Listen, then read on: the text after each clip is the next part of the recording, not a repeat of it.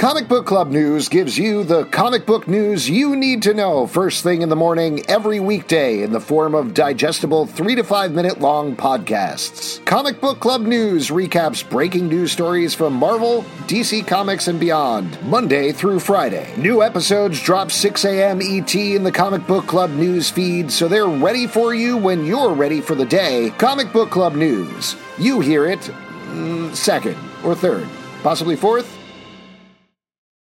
At Parker, our purpose is simple. We want to make the world a better place by working more efficiently, by using more sustainable practices, by developing better technologies. We keep moving forward. With each new idea, innovation, and partnership, we're one step closer to fulfilling our purpose every single day. To find out more, visit parker.com/purpose. Parker, engineering your success. What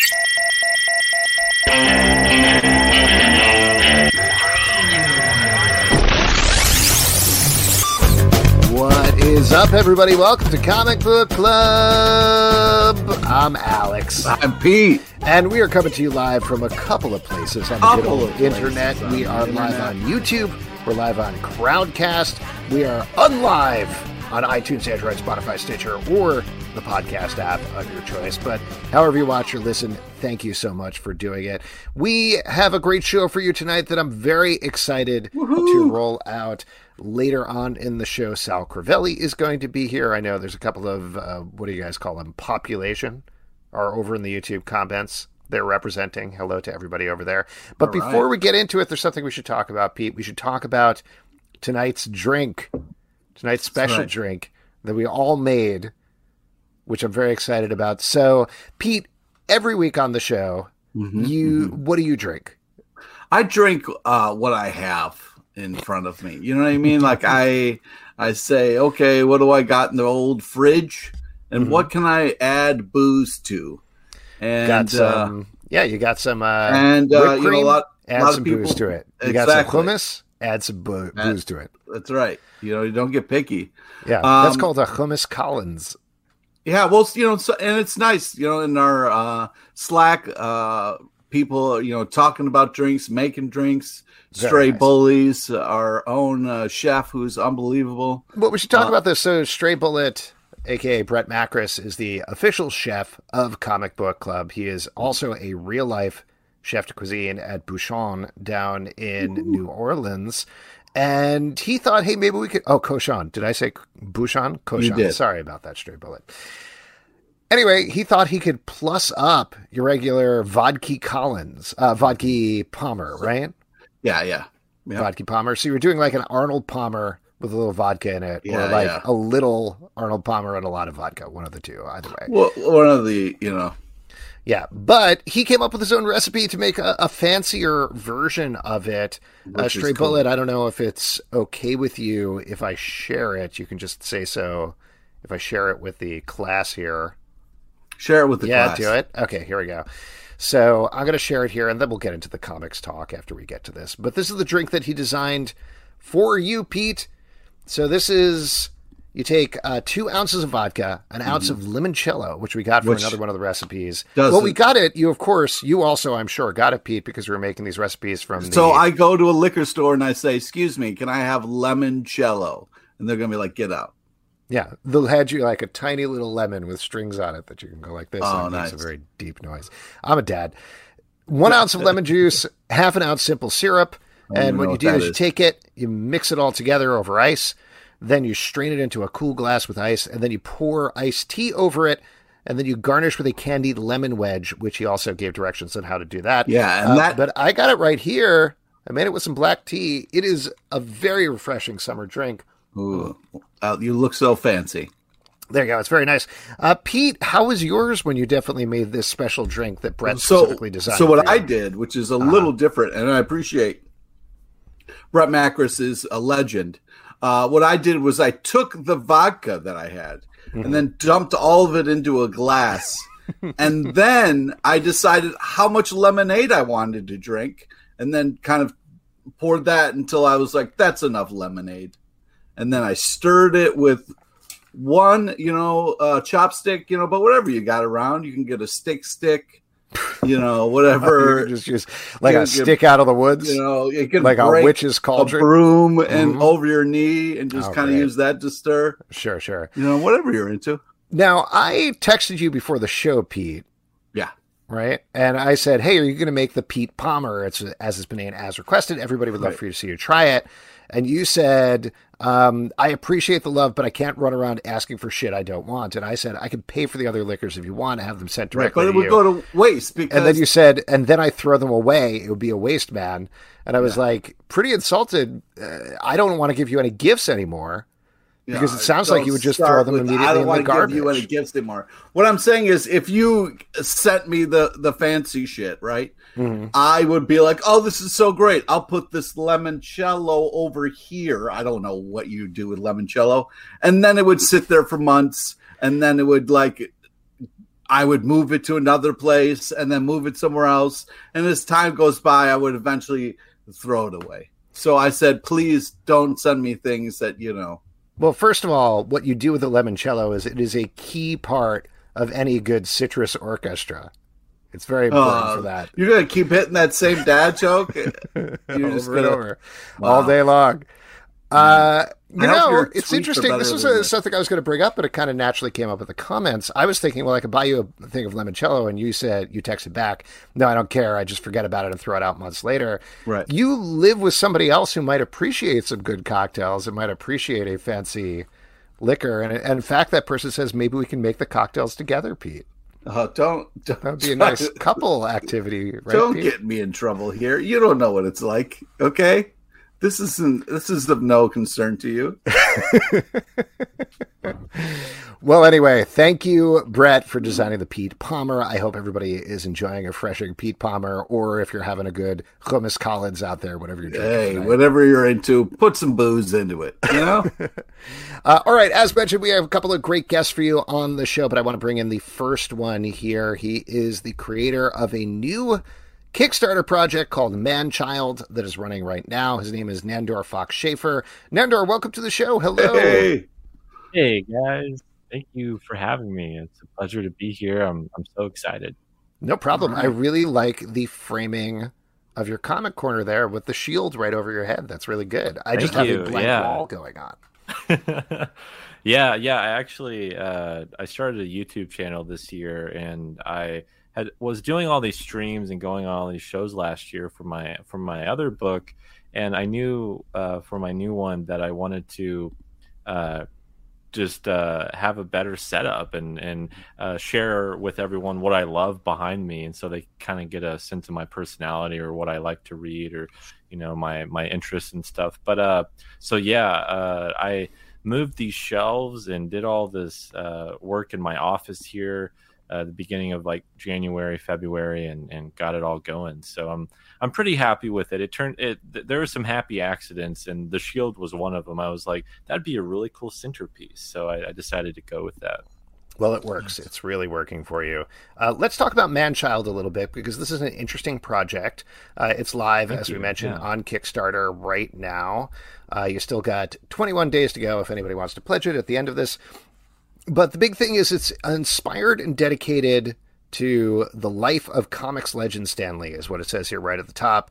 Where, yeah. I mean, it's kind of obvious why people are inspired by Stan Lee, but why in particular were you inspired by Stan Lee? Totally. Uh, so this story is really fresh in my mind. I mean, I've been I've been working on it for a year or two, but uh, I got the idea for it um, after Stan Lee passed, and uh, after he passed, I was really devastated. And a world without Stan Lee seemed like a lesser world, and I wanted to uh, give back, uh, and I wanted to do something that paid uh, homage to him or tribute, and I wanted to uh, rediscover the really his his life and his his history and, and, the history of Marvel Comics. And so I did a lot of research. I read uh, three, four biographies about his life and about the history of Marvel Comics, and I uh, went back to the Silver Age and, and, the Marvel Age of comics and started rereading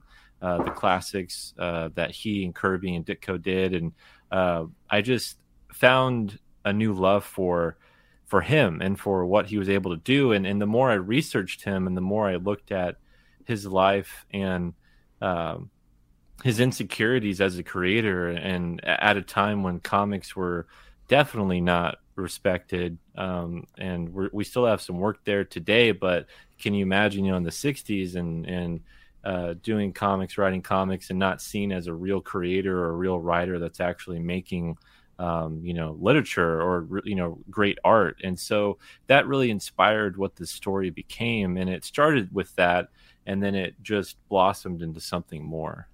Yeah. Well, uh, correct me if I'm wrong, but I believe part of the idea is that you've got superheroics, you got regular comic book stuff going on there, but you've also at the same time got some real world stuff as well. So how do you balance that yeah. mix? How do you bring it together? Yeah, it's it's uh it's honestly uh one of the great mysteries of this story is uh how the real world and this Silver Age inspired world uh, connect, and that's something that the reader is going to have to figure out as they go through this this limited series here. And uh, you follow the the captivating Monarch Crier as he battles Professor Pilgrim, and uh, the Monarch Crier is is this hero of New York City, and Professor Pilgrim is a super tech genius who has his own island uh, in the North Pacific. And uh, you watch their adventures and, and see how they battle each other, and, and you get and that portion of the story is all written in a style like you were reading a 60s or 70s comic. So it has the feel and the look and the tone and the excitement and all the exclamation marks that you could, you know, possibly want out of a Silver Age book. And then uh, you go into uh, the modern day setting, and you're going to be reading these two stories simultaneously. So when you get to the modern day setting, you're, so you're going to be reading, and then you're going to flip the page, and you're going to be in the modern day and then you're going to be reading that story and you're going to flip the page and you'll be in the silver age and um, and the modern age story follows rufus boston who is this super ultra comic book nerd who loves comics. He goes to the comic book store every week. He hangs out with his friends. They're going to the the new blockbuster summer movie. And uh, it's looking at the trajectory and the history of the medium and how far we've come and how much things have changed over the years and how much the medium has grown and become more respected and better as the years have gone on. So you're getting this push and pull and this back and forth and seeing um, fantasy being bridged with reality and, and, the dream being bridged with the dreamer so it's really uh, embracing what the medium has done for people and then going back to how that all started with Stan Lee and with the way heroes were kind of reconstructed and how they've uh, evolved and grown over the years. Well, to that point, Pete and I were talking about this a little bit beforehand, but there's been a reevaluation of certain parts of Stan Lee's legacy uh, over yeah. the past couple of years. Is that anything that impacted the project, or at least the way you tackled it, or did you feel like that didn't enter the equation? No, it, it actually does. There's actually a conversation in the very first issue uh, where uh, Rufus, the main character in the modern day storyline, uh, there. So in in in this uh, world, in his world, there is a uh, their version of Stan Lee, like this this comic creator who had passed away, and him and his friends are talking about him. And there's this one one guy that comes in the conversation, and he is one of those guys that would say, you know, Stan Lee was just a thief, or or this character is just a thief, and he actually mm-hmm. didn't create those characters. And so you're actually getting that back and forth, and you're you're seeing both of those pers- perspectives being told through character. So I really wanted to look at it in a very honest and sincere way with Stan Lee's life, and I didn't want to be biased, but I, after all the research I did and looking at uh, looking at it as objectively as possible with the information I was given.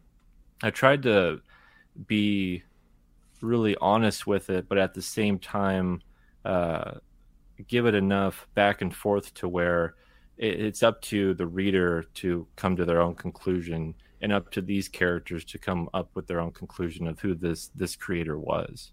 Hmm.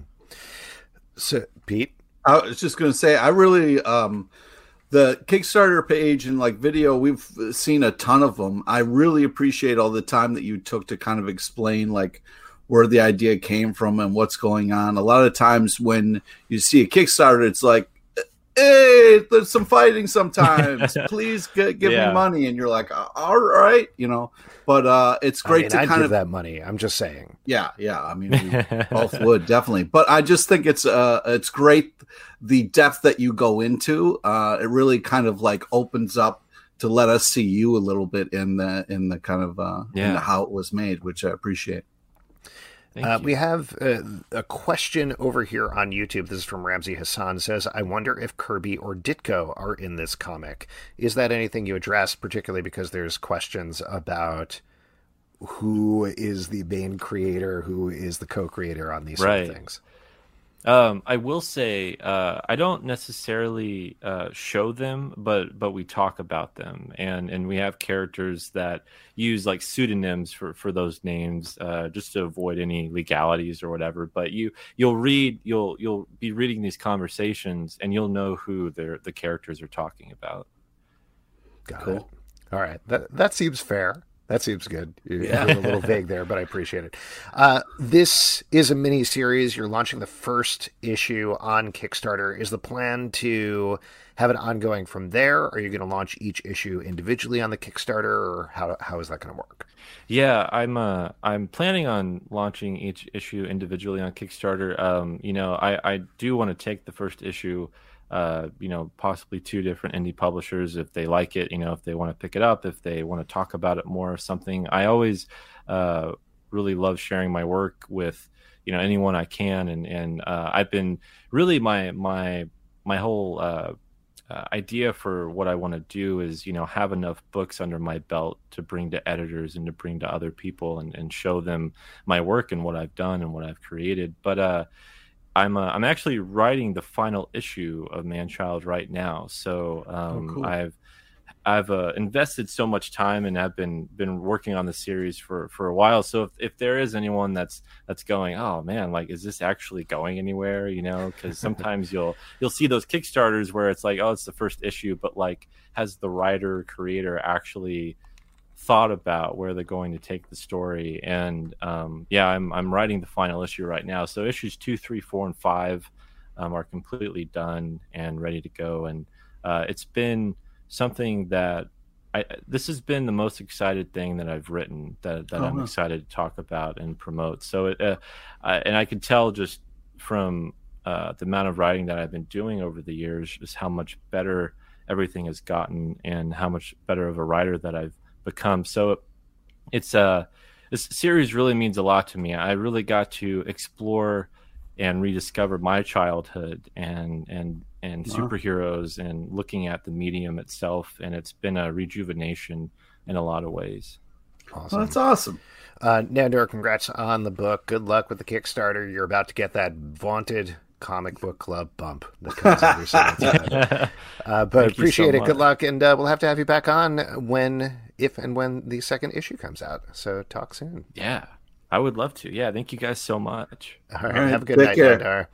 All right, once again, that is Nandor Fox Schaefer. The book is called Manchild, and it is on Kickstarter for the next yeah. 21 days or so. If you're listening to this later, it's less than that, but you still have plenty of time.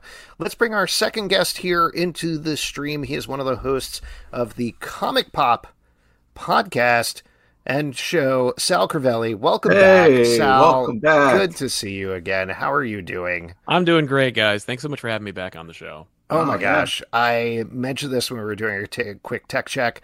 I'm embarrassed about our camera quality. Your camera quality is much better. I, I was myself, which is why I got a new one. This is very much like a new camera. It's a whole new uh, setup. So don't don't be looking don't good, Sal. Looking good. Thank you. Thank you very much.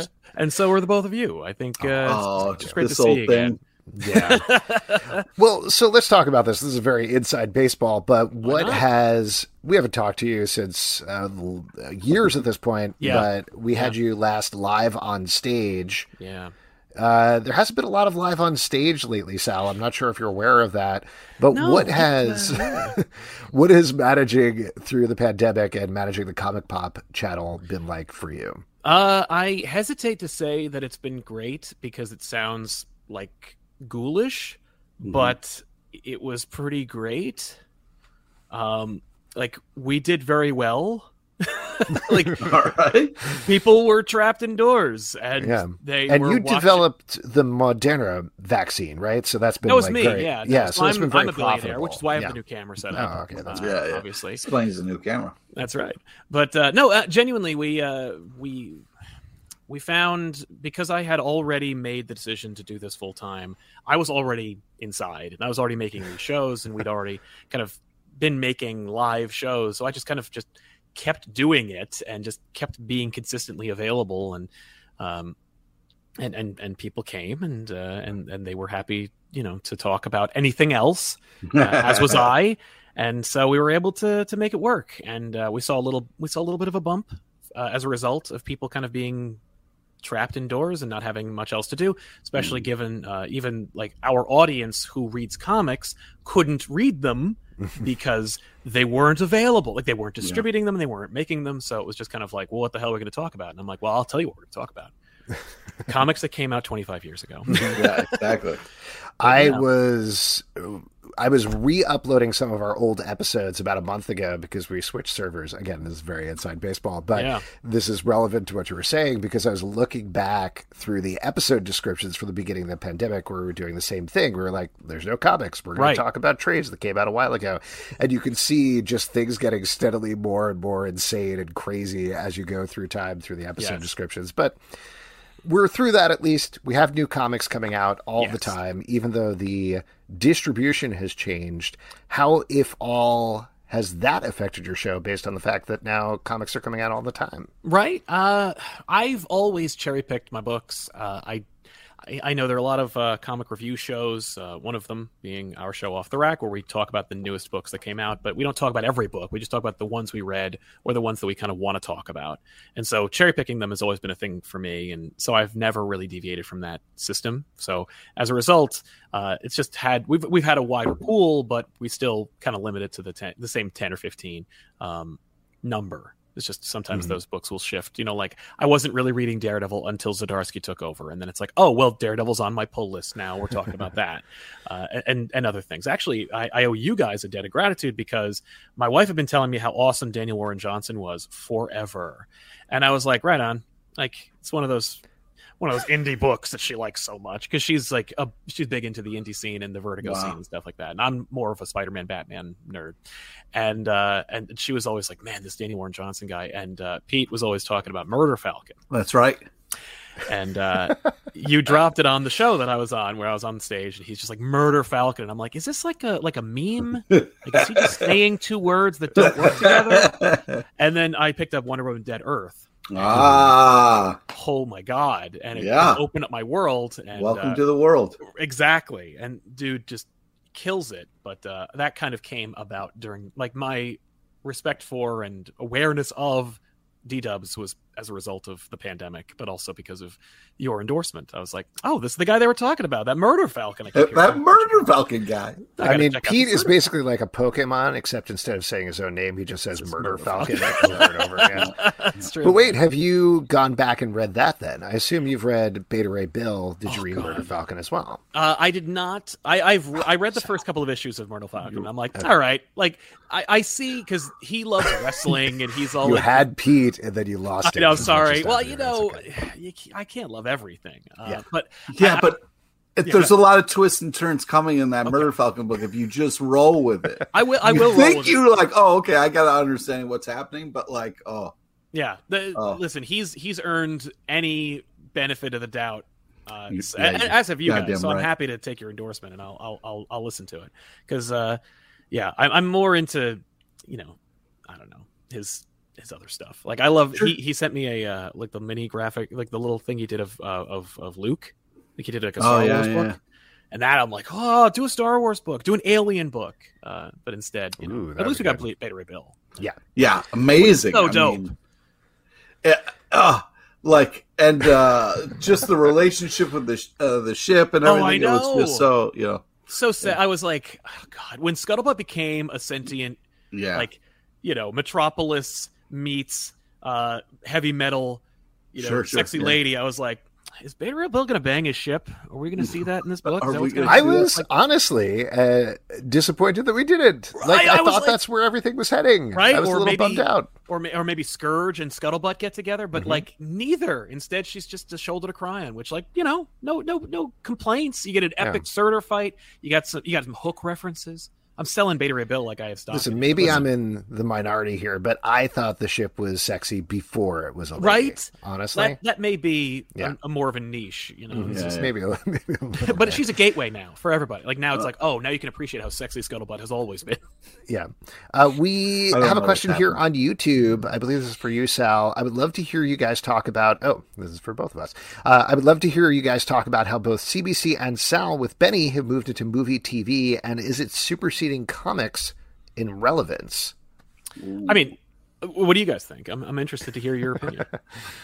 I, I well, you know, I I really think you got to kind of bow down to the comics. I mean, this is where uh, everything is sprouting from. So, uh, you know, don't kind of put the horse uh, or the cart in front of the horse there. yeah, Uh, I I don't know. Pete's gonna yell at me for this. I think the thing is, for our show and for our lives and for my life, I'll always come back to comic books. That's the original thing, like Pete says, I fell in love with. But yes, of course, TV and movies have superseded in terms of pop culture. We we've been doing a spin-off podcast, a Marvel podcast called Marvel Vision, and something that we argue about all the time.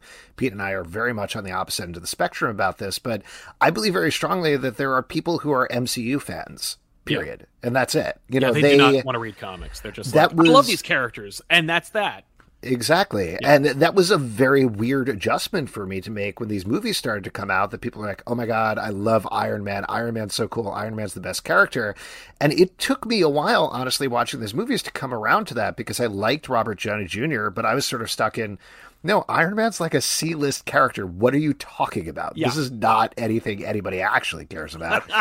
and of course they do. And they care about Iron Man more than a lot of the other characters. So you have to recognize that as well. And also, just based on the MCU alone, that's been over a decade now. So that has its own history behind it. Absolutely. I mean, uh, just generally speaking, I feel like to answer that question, movies have always been bigger than comic books. I love comic books; they're my first love, and I also love movies, and I love the cinema and, and, and film itself. But like, you know, it's apples and oranges. Cinema has always had a, a bigger yoke around the neck of society and culture, and comics are just like we're just happy to tag along. And I, I hate that, and I don't believe in it. Like, I here, here's a name I'm going to drop. Uh, I was talking to Tom King the other day, and. Uh, Oh, well, well, well. But uh, we were talking. How's he it was- feel, Zalps? How's it feel when someone does it to you? Right, Totally exactly. fine. Great. I'm very happy for you. But uh, he, he was like, I would. He's like, I wish. He's like, I would. I would love to have uh, an Academy Award, and I was like, I would rather have an Eisner.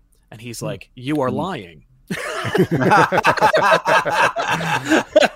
and I'm like, you have at least one. Like, come on, man. And he's like, yeah, I mean, you know, but like, the, but the I agree Award- with you though. I'd rather have an Eisner. right? Because like the, the the the Academy Award, like I mean, you know, it's funny. I thought that, and then I went to that museum in Queens in Astoria for where, where they have the Muppets and stuff. Yeah, yeah, the television museum. Yeah. Yes, which by the way, dope. Been there Oh, twice. it's awesome. You should go. Yeah. Uh, but they have a Kubrick exhibit, and his Oscar is there, and I've never been that close to an Academy Award before, and I legitimately had like not like a panic attack, but I like had emotion around it. I'm like, Wow. it's just a stupid statue. Like lives have been ruined over this dumbass, and I'm like, Mhm. but I'm like, oh my god, I've never been this close to an Academy Award. So I guess I get what he's talking about. Yeah, but that's the power of cinema and how much bigger it is, you know. But like, Well, and here's the other, I think, sad truth about that in particular about Eisner versus Academy Award is they both recognize achievement, and that's great. And this is not the be all end all, but an Eisner is not necessarily going to lead to more jobs and opportunities. Ah. An Academy Award almost absolutely will. yeah, it's unless it's Crash, it's a guarantee. sure, exactly. Yeah, I mean, there's always going to be exceptions, even with an Academy Award, but at the same time, particularly like, let's say you're a small time filmmaker who got their first break, you get an Academy Award, you're going to get a lot more meetings, and then Oh, it's up to you to screw it up. Exactly. with It's an Eisner, it's going to go like there are, that is more the exception than the rule. I think you got to be like somebody that nobody knows. You get an Eisner, and suddenly you get a meeting where you're able to do something that's going to bring you a little bit more money. But mostly it's, yes, we already know you. Congratulations, you're getting this award. You did a really Yeah. good job this year. We saw you at the dinner. exactly. Yeah, it's my well. That's and that's the thing. It's just so much more insular and uh, and and and small. So, you know, it's just the nature of the beach, beast, unfortunately. But Uh, we got another question over here. This is from Scott Carpenter. Says, since both Comic Book Club and Comic Pop have Patreons, thoughts on Substack, pros and cons? I thought about asking you guys about this because Yeah. I've, been, I've been yelling about it for two full days. So, Yes. Wow. Well, I'd let's rather give a little bit of you guys background because I think everybody is a little confused about what's going on with Substack, and feel free to chime in on anything that I miss. But Substack essentially is a blogging platform that is hoping to become something more. To me, it strikes me a lot like Medium was a couple of years ago, the same sort of thing. Um, but they've made a lot of push initially with journalists and other experts to bring them on to have them make newsletters uh, and things like that. And now the next thing that they're moving into is to is comic books. And the person leading that charge is Nick Spencer, who has brought on board a lot of different comic book creators, writers, and artists to try to create their own newsletters, their own verticals, their own blogs, their own whatever have you. Yep. Uh, and he has gotten some really good name creators to do it. Scott Snyder is doing classes through his Substack. Yep. Jonathan Hickman is working with a bunch of artists and creators to it's unclear because it's Hickman, but it's essentially creating this massive multi-tier world Right. that they're going to jam on and open up the process so people what see it is. Yep. Uh, and the biggest one, though, or at least the biggest one in terms of moves, is James Tynion the Fourth, who said in a article in the New York Times that he had two contracts in front of him, re-upping with DC or going to Substack. He could not do both because of time, and he decided to go to Substack. And the reason is, if he goes to Substack, he completely owns all his work. The first year, they take most of the money from subscriptions. After that, I believe they take 10%, Yep. and that's the deal. So I, I believe his hope there, and a lot of the creators' hopes, is they're doing 100% creator owned things that then they could potentially can sell to other mediums. So that, that's the backstory there. Sal, if you've been yelling about this for two days, uh, what's your take? Uh, I I mean, on one hand, I think that uh, it's okay. So this is a long way to say this, but like, it seems that there is like a system to making extra money because you don't get into the comic book industry to make money, but you still need to get paid and have health insurance. So how do you do that? And you come up with different creative ways of doing that. For James Tynion the Fourth, it is creating a thousand new Batman characters so that one of them will end up in Gotham or some other TV show. Yeah. It's the nature of the beast. Bendis is a pioneer at it, so I get it. Like I get the idea of like that's what I do. I create new characters. Those characters show up in shows. I get residuals, and I get residuals forever. End of story. I get better pay through TV than I do in movies. Plus, uh, I can then maybe get a foot in the door in the TV and movie industry. Um, if this because Substack, I don't think is going to succeed because Oh. I think it's new. I think it got a lot of seed money. I think that anytime anybody tries to profit off of the comic book industry, I feel like they are asking for a for a hard time. Uh, especially on off the back of it. And this is one of those things where they were like, "Well, we want to get into this. Like, we're a newsletter distribution system. We're Patreon, but for bloggers, like you said." And it's like, that's not sustainable. And you know, they gotta they gotta. What I want to, I think it was sixty five million dollar seed money from like some investment group, and I feel like the only way that you can get James Tynion the Fourth to stop writing Batman after a juicy three year contract is if you're offering an obscene amount of money.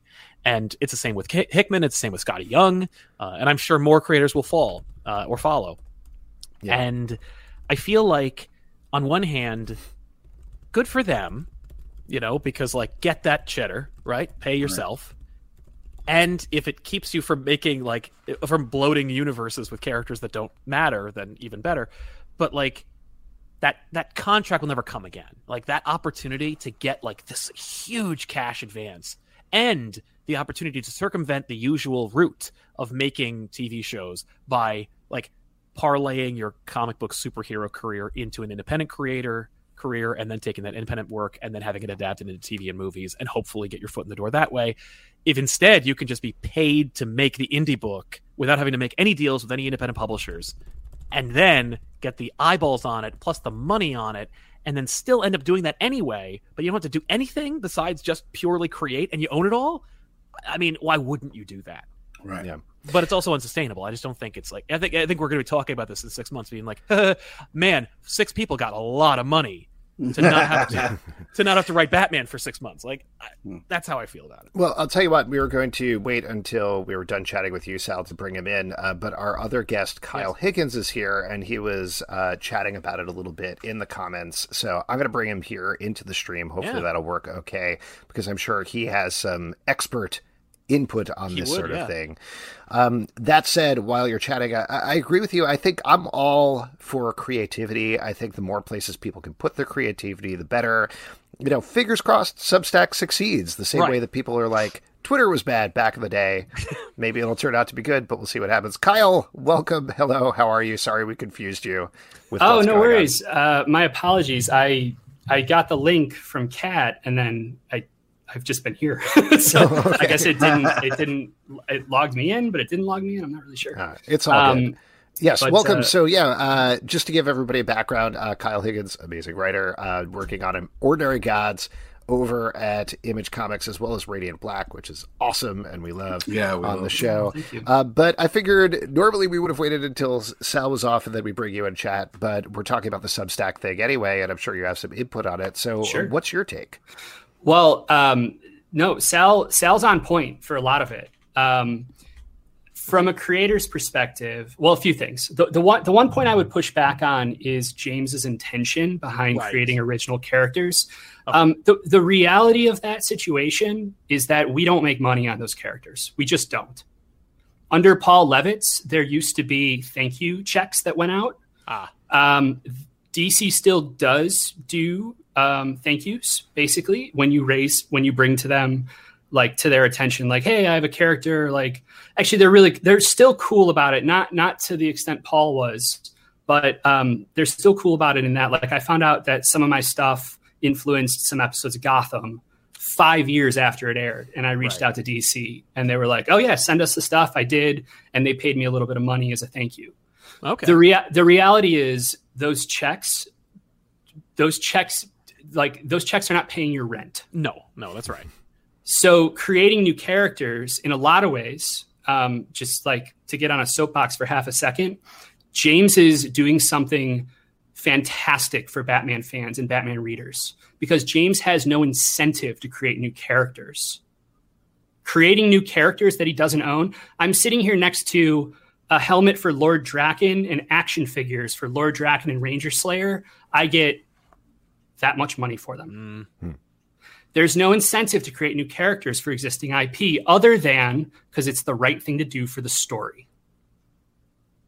So that's the one point I would push back on. right on. Um, beyond that, though, as far as what Substack is offering, you know, and I'm not, I don't have a, a, a deal or relationship with them at this point or anything, but from a, you know, some, something you mentioned as far as like profiting on on the back of comics, it, it it's interesting because I, I know where you're coming from with that. Um, I I think it's actually a little bit different, though. They're trying to grow their audience, and and the fact is, they are not interested in owning any portion of the intellectual property.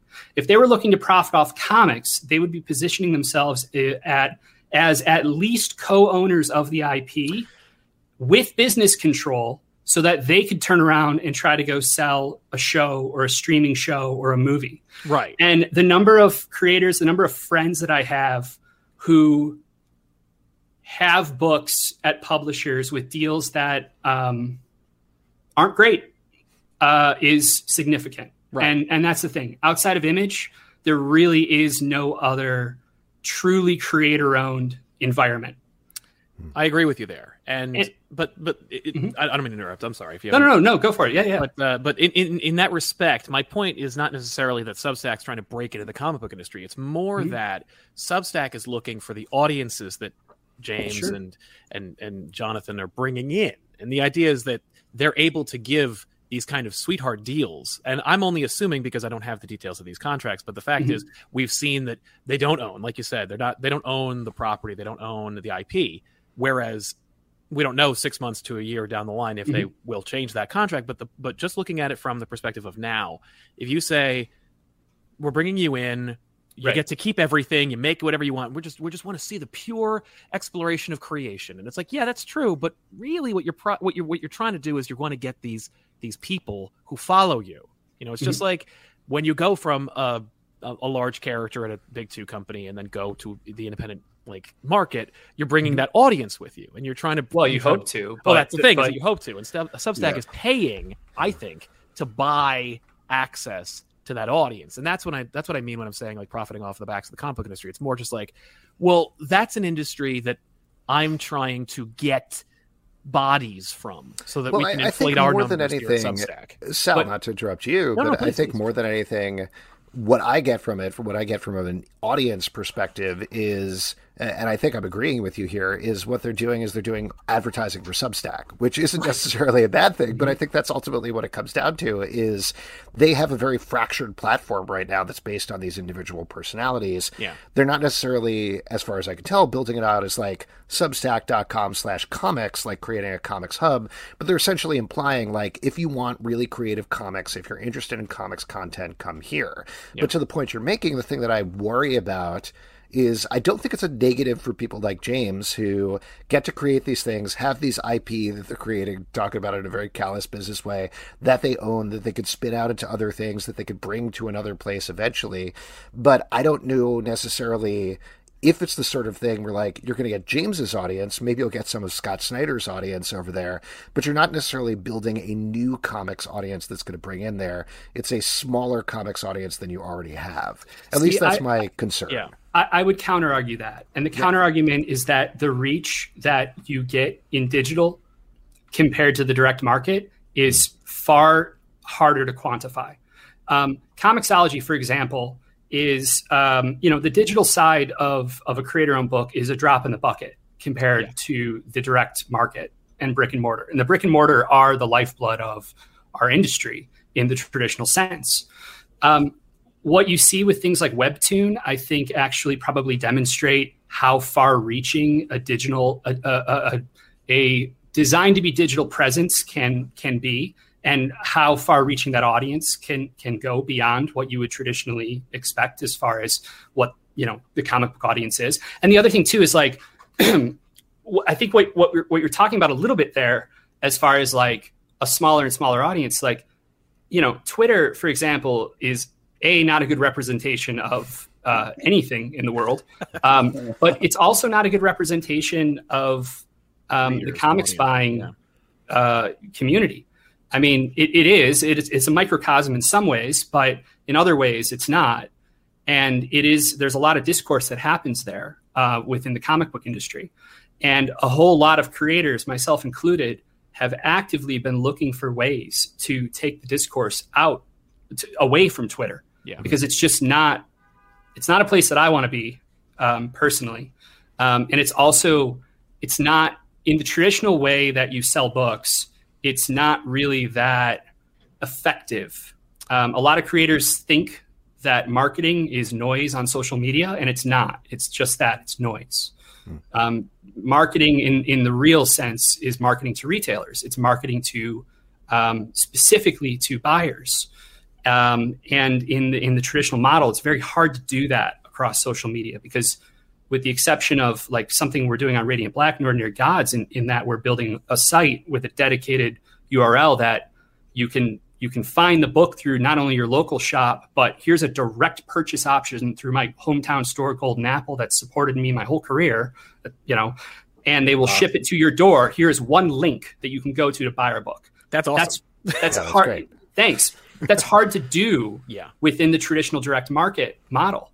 So in some ways, there there are limitations there as far as like how big an audience uh, in the direct market can actually grow. I, I, do think there is very much a ceiling on that in, sure. in some ways, but I, I, don't know. Like from a from a Substack model, like I don't know what the money is, but it is absolutely paying to play as far as trying to give a platform to um, eh, you know a, a side of the of an industry anyway that was looking for a new platform and they were just looking for a reason to move right you know so well, let me ask you a question, and this isn't entirely fair because, as you mentioned, you don't have a Substack deal or anything like that. Mm-hmm. But what potentially is the difference creatively for for the creator between say moving something and doing your own projects in Substack versus what you're doing, which is on Image Comics?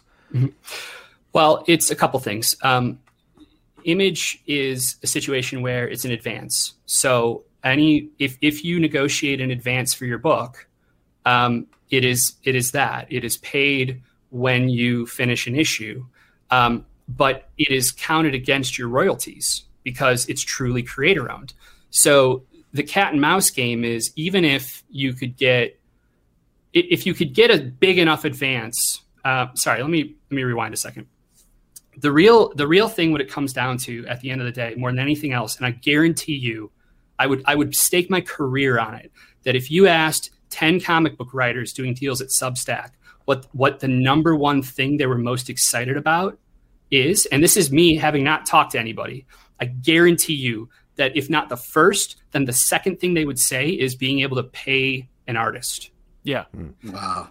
Doing a creator owned wow. book with talented artists, talented collaborators, talented co creators, it's very hard because when, when you think about it, like gun to my head, I could write a script in two to three days. Okay. It's not fun. It's not going to be my best work. I can do it.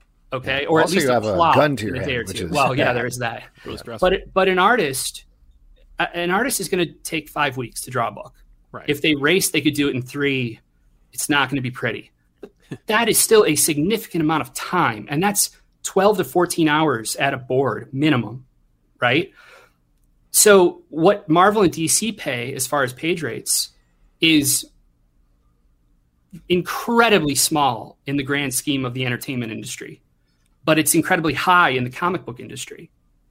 So when you position yourself to go do a creator owned book and you want to work, say you have an artist that you you did do a bunch of work with at DC whose stuff is amazing, who you love working with, and then you move over and try to go do a creator owned book, well that artist still needs they need to eat. They yeah. you know, they need to pay their mortgage and the hours behind the board are not going to get shorter just because you own the own the property. Right. Yeah. So all of a sudden, if you're negotiating in advance, the advance might be significantly higher than the book can probably afford. Because if it's not starring Batman, it's probably going to sell less than Batman. yeah. So then you get into this situation of like, who's taking a haircut? you know how much are you going into debt to build out this book how much as a writer are you financing if you're financing at all yourself so the idea that like hey you can make a competitive page rate not kill yourself own the ip and and we can start right now like i mean eh, eh, artists um if, if the deal's fair and, and, and literally what i just said those three these things those three things then it's like you're gonna have anyone doing a book like that is going to have their pick. Oh yeah, and that's not the that's not to to to necessarily crap on the idea of the Substack. It's more that that I don't blame any creator for taking the Substack deal. Because mm-hmm. number one, they get to make whatever they want in a vacuum for whatever they want. Scott talks about it when he talks about uh, working on those like nine books that he's pu- pushing through uh, mm-hmm. Best Jacket, where he's like, we get to work with Greg Capullo again. It's like mm-hmm a layman might assume that like, well, why don't you work with him all the time? And it's like because Greg Capullo has a page rate that is competitively on the topper echelon, and the idea is if you give him that job, he has to take away a job, and that job is going to pay Greg Capullo rate. So you gotta you gotta match that rate. Um, so I don't I don't blame any creator for going to Substack, but I'm also not going to pretend that Substack is the wave of the future or that it's going to last a long time. I think that this is just this is a great opportunity for a mm-hmm. handful of very large name creators to get their check, which is good for them, but also like let's not pretend that it's something new or that we've never seen but, this before. But where is that money going? It's going into the project that they're creating for their audience, which okay, then, then, great. Then, good for them. Then, then maybe it's not out there yet. So I, it, maybe it's not my, it's not my place to speak on this. But um, uh, do, do not be surprised if you start seeing books and projects that are curated and financed as part of these deals. Right. Mm. And because that's I I know Scott and James really really well. Yeah. That's really important to them. Right. Yeah. So we've talked on yeah, I mean it makes sense to me like that they would want to make a project but, that yeah. no, no, no, no. It's not. It's not making a project. What I'm saying is, as a part of their Substack deal, I would not be surprised mm-hmm. if part of that also includes, like, if James turns around and says, "I really like this writer. I really like this idea. They're brand new. They've never done something before. Okay, let's do this through my Substack deal." I mean, it's what I'm doing as an wow. editor right. on things like Inferno Girl Red and Self Made, and there are some other things that aren't announced yet. But essentially, what I've done over the years is I've started going out. Last Flight Out, the new Dark Horse book. Um, that that's a book that I put together, oh. and I put the art team together, and I edited the book for Mark, and then we walked it to Dark Horse. Um, so that facilitating of not only existing creators in in the case of this one with Mark, mm-hmm. but new creators. I, I have five books right now with brand new creators that I'm serving as the editor on that I put together. Okay. okay. You know, it'd be great. You know, it'd be great if someone was paying me as a part of an overall mm-hmm. deal so I could actually pay for those myself to so that they can be made and that these creators suddenly have a larger platform to tell their stories on. Yeah. I, I think just to jump off of what Sal was saying a little bit, I think the mm-hmm. trepidation from comic book fans that we're talking around here is what does this mean long term? What does this mean yeah, two or three, five years down the road? Yeah. But based on what we are talking about, and specifically what you're talking about, Kyle, it strikes me that this is a little bit more part of what has been going on in the comics ecosystem anyway, going all the way back to when Kickstarter first launched and creators suddenly realized, oh, wait, I could do this myself. And then maybe later on, bring it to a dark horse, bring it to an image comic books, yep. have somebody do the print version, but I can have control of it initially. So maybe what people need to stop worrying about is, oh no, James Tynion is leaving Batman, which fine. that's right. Totally. No, that's not. He's concern, doing a great yeah. job, but it's okay. uh, but this is a step. This is another thing that is happening in addition to everything else. It's not taking away from anything. Right. Potentially. Uh, I think oh, it'll be. I, no, I was just going to say. I, I think it'll be interesting to see where print editions of these books land, um, if anywhere. You know, and, and some creators, it, it's going to be a priority for them to make sure that these exist in print, uh, in a print version for the direct market. Sure. Um, other creators may not be as that may not be as important to them. Right. Um, but the good news is that when creators own what they create, um, at the end of the day, you're probably going to get cooler stuff as a result of it, and it's probably not going to disappear or ever go out of print. Like that's something that we as creators are like pretty obsessed. You know, like we we we very much um, it kills us when our stuff is hard to find. Yeah. You know, we're, we're, we're way too insecure slash narcissistic to to find to your work on the shelf. Be, to to just be okay with like, well, I guess I guess it's just never gonna be out there again. Right. You know, like so even if two to three years, even if six months from now, for example, the money isn't there anymore, and like you say, like who the hell knows? Like even if that's the case, like if we get some cool stuff out of it, like no harm, no foul. Yeah. Yeah, in my opinion, anyway. Yeah. That's a fascinating point. I don't mean to. I, am sorry. We kind of. Yeah. I was like, that's kind of became an old thing, but uh, but I love that. Uh, I love that idea of it kind of dovetailing into like a studio kind of situation where mm-hmm. it's like it's not going to be it, it, theoretically speaking, it could be it's not that you're paying seven dollars a month to get the new James Tynion book. It's more you're paying seven dollars a month to fund James Tynion Studios, and they produce a number of works underneath it. Well, and this started off with a question about how is it like Patreon or not, right? so there you go. We we came around to the thing that we started half an we hour did, ago. Indeed. Uh, I did, uh, Kyle. This is a question for you from YouTube. This is mm-hmm. from How Long Can You Make a Name? Kyle, does the fact that artists can sell their original art make up for less upfront pay? Um, no, no. And if and if you try to if you ever try to make that argument, like to an artist, like that's that's not solid ground to try to stand on, much less build a foundation on.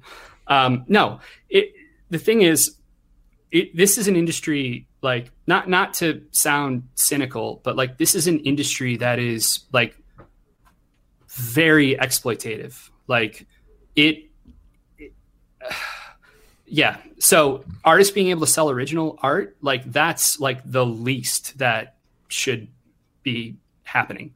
Um, the fact that you know, I mean, just look into your, your previous guest who who was talking about um, Jack Kirby. Like, I bet he would have a uh, a lot that he could weigh in on here as far as the fight to get original art back to artists in the first place, which went on for way, way, way, way, way, way, way, way too long. Yeah. Um, beyond that, though, here, here's um, here's the bigger reality. Um, the original art market is booming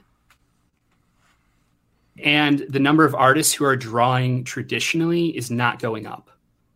Yeah. There are a lot of artists that draw digitally these days because the deadlines are brutal. Um, some artists find they have more control and, and they, they prefer, they just, there are things they can't do traditionally that they're able to do digitally. Um, other artists do it for speed um, or convenience. But what that means is that there's no original to sell. And selling an AP, an artist proof or an artist print, um, it's it's just not the same. It's not the same at all. Uh, here's one other one for you. This is from Scott Carpenter. Wondering mm-hmm. if the wondering if the Kickstarter module might be best. Did Kyle get a fair share of Power Rangers on Kickstarter because those collections got a ton of money? No, um, you know what? I didn't know they were doing a Kickstarter.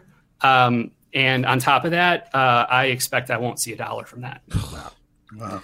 Well, I'm sorry. There's a. There, I did see that there was when it first launched. I checked it out because there was a paragraph in there that said, um, "Don't worry, the creators have all been paid. You know, they were paid for their work, and they'll get they'll get industry industry standard royalties on these." And you know, I had my lawyer reach out and say, "So what exactly does that? What does that mean? Because.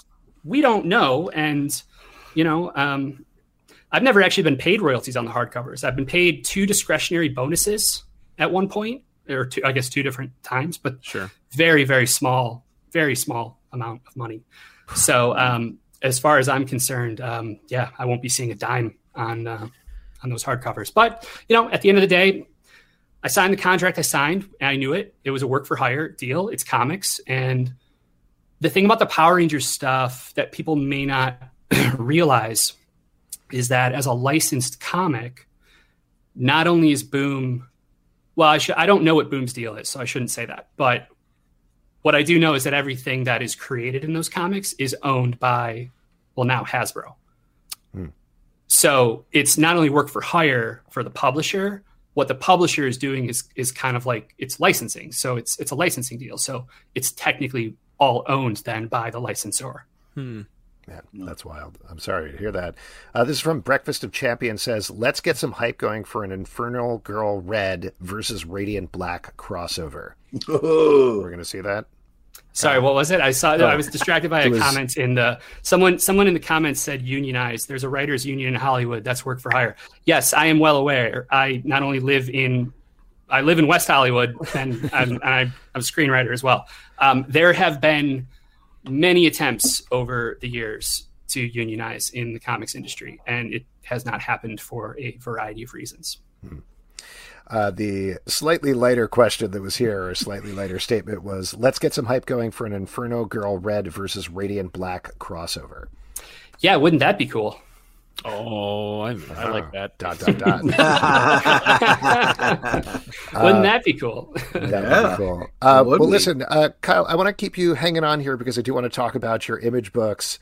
the reason we brought you on in the first place, Sal. It was Sal. So I'm so you. sorry. I feel like I I feel like I jumped on your on your spot. No, I'm glad you did. It was a great it was a great opportunity for us to chat. I, I, don't think we've ever met, so it's nice to meet you, man. But, no, uh, it's, it's nice to meet you too. Can Sal stay? Can we just like can we all just yeah, sure. Chat? Sal, you want to hang out? If you guys don't mind, I oh man, mind, totally uh, fine take, with I'll me. Sal hates indie books is the only problem. No, so. I do not hate indie books. I said it earlier. yeah, he did say that. My earlier. wife reads more of them than I do. All right. Well, it's okay. Your wife's better than you are. It's no yeah, it's deal. fine. It's not happy a big to deal. admit that. Let's talk about Ordinary Gods, which just launched. The second issue is, I believe, coming out tomorrow from Image Comics, and this is such a super cool mashup of so many ideas.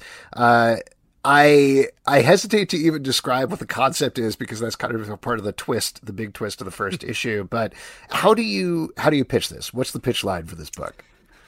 Well, it's um, I mean, I got to start with the generic comp, right? It's uh, it's this meets this. It's mm-hmm. this by way of this. It's this through the lens of that. Uh, but the, this is very much in the wheelhouse of like a um, it, it's like a kind of a cross between the Matrix and Highlander, and so it is this um, it, it is this sci-fi fantasy series, but it, it's really this this look at these five uh, immortals that are from a realm beyond our own and are kind of all archetypes that we've come to know um, for a variety of reasons over the generations in popular fiction and literature, etc. And essentially, they have been imprisoned um, in order to get them out of this uh, this kind of forever war that's been going on amongst the more immortals. I mean, how do you make how do you make how do you gain ground in a war against an immortal when the immortal can just keep coming back, right? right. or can be brought back. Um, and so someone realized, oh, hey, well, instead of you know killing immortals so they can just get brought back by their people and stuff, uh, what if we just imprison them somewhere? And so that prison uh, was a barren planet. Spoiler alert: it's here, Earth, and the prison cells are life and so these five being um, bound to Earth and trapped here for the last, you know, several hundreds of thousands of years, um, is what sparked life, um, or a version of life, anyway. And then over the generations, what you see here actually on, on the screen, this is uh, the front of the wraparound cover for issue one. These are all uh, different lives that our main character Christopher, who's the split image, um, has an association with. I guess I, I, would put it. And so we, our first cover, uh, this was it was actually a really cool idea from Dan uh, Dan Panosian and Declan Shalvey to do to build this out this way. So it's actually a jam piece. Felipe Watanabe drew the main Christopher image, and then to the right we have Dave Johnson drawing Joseph Stalin. Um, we've got um, uh, Nicola Scott drawing Queen Elizabeth I, and Declan doing the samurai leader whose name I can never pronounce. And then on, to the left of this, what we're not seeing here, um, we have, let's see if I remember this, we have Rod Reis doing Abraham Lincoln. Um, we have uh, Tula Lotay doing uh, Cleopatra. And then we have Dan Panosian doing Eric the Red. Wow. awesome. So, when you're planning out characters like this that have lived so mm-hmm. long and lived so many lives, first of all, how how complicated is that? What is the map like on your wall when you're keeping track of them? And then how do you keep them consistent over the different decades? Well, the good news is that um, you know, as as I said, these are archetypes. So as far as keeping things in, as far as keeping things consistent, um, in some ways uh, it's a little easier because the personalities, um, maybe not the personalities, the the lives that I'm choosing to reference are all kind of there, there's a commonality that we are drawing between them um, from an archetypal archetypal yeah. Ar- archetypical? No archetypal. From an archetypal standpoint.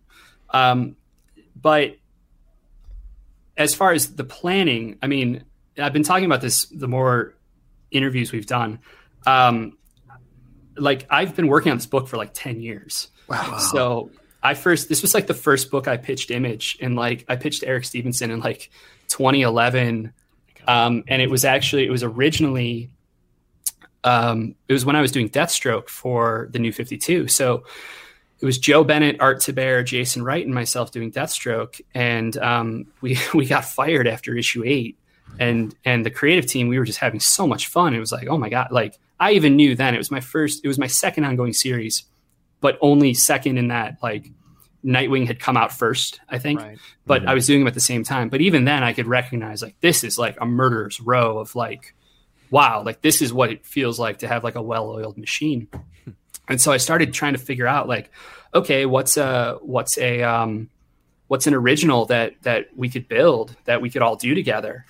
And just played it playing to the strengths of Joe and, and his storytelling and what he liked drawing some of the action stuff and everything. And so that became um, so i started i just basically kind of developed this idea of um, the kind of the, the, the immortal warrior kind of a new take on the on the reincarnated immor- reincarnated immor- immortal warrior. Um, and then it didn't work out with joe uh, and art and jason. And so i started building it for a different artist. And then that didn't work out and then built it for a different artist. And that didn't work out and then built it with Felipe. And the thing kind of through all of that, the, the constant was like, I can look back on it now. I can say like I wasn't ready. Like, Oh, wow. um, there were things in in you know there were there were certain things in in um, the art side of things where again like the fits didn't work just logistically and everything timing wise and whatnot. There were there were a couple art teams that you know we did an entire issue one uh, with with someone uh, and it's beautiful. Um, but the schedule didn't work to do it going forward, you know. Um, but there was also a big part of me that was like terrified. Like I'd built this idea and I was like, oh, I'm not, I'm not good enough to write this. like, um, and, and it took doing a whole lot of books and, um, a lot of creator owned books. And honestly, something like Power Rangers, the big Shattered Grid event, it took me doing that to go, okay, I could, I think I could do this now. What I really like about the oh, go ahead. Were you going to say something, Pete? I was just gonna say, well, I'm I'm glad it kind of all came together because we read a ton of comics, but like the when the kind of idea snaps in, it's such a kind of like oh shit moment of like you realize the scope of what you're trying to do in this book, and the art comes together and the writing style in such a uh, awesome way. Uh, it's just well, uh, it was an absolute pleasure to read. So uh, thank Oh, you. thank I'm you. sorry it took ten years to make, but man, it's, uh, it's worth it. When you read it, you can really tell that like a, a lot of heart went into this. Oh, thanks. Yeah, it um, it's a it's a weird one in that you know I I wrote the first issue.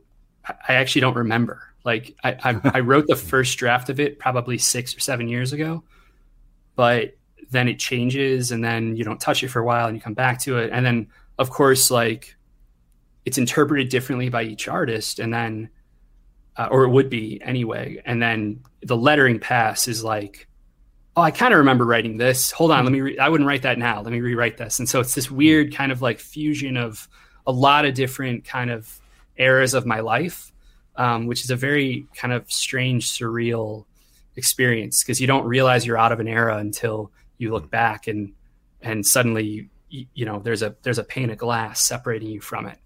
Uh, and, and something like this is very much uh, uh, there there are there are several panes in this uh, in, in in this window Well, to that point, without getting too much into spoilers, and I think it's something that mm-hmm. became more clear when I read the second issue, again, that comes out tomorrow for anybody listening, is it really feels like, in a good way, this comic is front loaded. Like there's so mm-hmm. much information that you pack in that first issue. It's so wide, it's so broad in scope. And then you zone in with this very hardcore action sequence. It isn't really until the second issue that we get, okay, here's what's going on. Here's how maybe maybe I haven't read beyond the second issue, but maybe how the comic is going to work. So, what was important to get across and do in that first issue when you finally found sat down to craft it?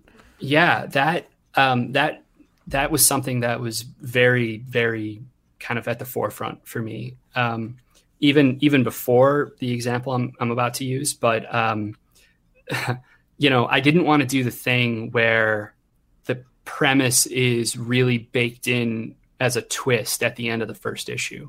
And i've done that before and i love doing that um, but it's really really really hard to do.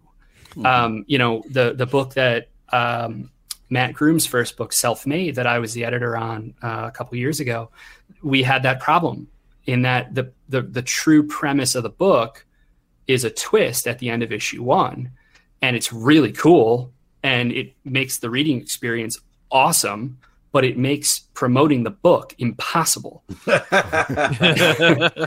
Yeah. So I wanted to be careful with with something like that with ordinary gods, but also uh, you know, and part of this part of this also probably speak you know speaks to where I was in my life and where I was in my career when I started the project. Um, you know, I I don't assume I have any runway like for people's attention. Like I I can't do a long, or I didn't think anyway. I, I really could do a long, drawn out, um, you know, kind of slow revelation of what exactly this is. You know, um, so I, I felt like it it behooved us to hit it early, hit it kind of on the nose if need be, um, because the concept is the premise is what, what's weird is the pre- the premise is challenging um, to convey in in an efficient way, uh, and in a way that's like easily easy to digest and understand. Um, but it's also not the most interesting thing that the book's going to be exploring. So it, it, felt like let's just like let's just get it out there like up front. Let's talk about it in interviews in the press, in solicits, like. And the promise of the premise is what we're going to be doing um, after these first couple issues. Um, so i mean we're looking to end the world right? I mean that's just just a little thing just a tiny little thing. Yeah nothing less. Uh, since you have been planning this for 10 years about mm-hmm. how far do you have it planned out beyond that first issue at this point? It's pretty sufficiently planned out. Um, and we're we're going to be announcing something uh, pretty soon. I, I, would say it now, uh, but I don't want I don't want Cat to kill me uh, if we have if we have plans for it. So, but we, there is some stuff coming coming up that we're going to be I'm going to be announcing um, with regards to like. It's tough to say, but the trajectory of the book um, and what, yeah, I mean, it's it's a big, it's a big there's there's uh, there's uh, there is significant scope behind what we're looking to do. All right, I, I, I, I will. that way. I'll put that in my pocket and save yeah. it for later, whenever. uh, I did want to ask you about Radiant Black as well. Yes, sure. Yeah. Loving that book so much here on the show, and this is one. It's interesting to hear you talk about uh, putting those twists in the first issue because mm-hmm. it feels like they come out almost every single issue. Like you're kind of leaving it all on the table every time. Uh, for those who haven't read the book, it's and tell me if I'm describing anything wrong, but basically it's a down on his luck writer, kind of bumming around, finds a mini black hole, touches it, gets these powers, and gets embroiled in something way bigger than himself that's where it sort of starts. And it starts in, uh, we've compared it a lot to Invincible on the show, mm-hmm. I think, at least sort of as a touchstone where it begins. But it goes so far afield in these first couple of issues, things change dramatically. Uh, what was. What was kind of the MO behind that? What was important to get out in this book? Well, it's I mean, I've I've been I've been lovingly uh, referring to the book as Power Rangers for adults. Um, and I always have to I always have to qualify that though because it's it even that's reductive. Like Power Rangers is for more than children. Like I'm not implying that Power Rangers is not for adults. What I'm actually trying to say is like this is Power Rangers if they had adult problems. Like you know right. he's thirty eight thousand dollars in credit card debt and chased his dreams and he's thirty and shit hasn't worked out so far. You know and mm-hmm. just the very idea of of you know this generation that I am a part of that I don't know I, I, feel like we were we're, we're the last generation to be sold the idea of the American dream in in the way shape and form that it has been presented for a whole lot of years.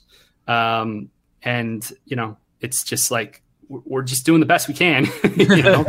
Um, you know these these paths in life that were uh, I don't know what I don't know about I don't know about uh, you, Sal, but like, uh, sorry, not to separate us generationally. I shouldn't I shouldn't be I shouldn't presume here. well, Pete and I are both 16 years old, but right, yeah. So you guys, you know what? I think it's actually going to be easier for you because you're way more malleable about where to create for and what you know mm-hmm. the gig economy and things like yeah, that. Pete's on I'm TikTok sitting here. I don't know what a Snapchat is. Okay, so yeah. Um, but but yeah, so uh, you know, I'm I'm saying all of this um, tongue in cheek, but but a lot of this stuff is what was behind um, some of my interests in building out um, Radiant Black, what became Radiant Black, and you know, it, it's it's also something that, um, based on my experience with Power Rangers and and then Ultraman and and certainly my kind of growing love of of things like Kamen Rider and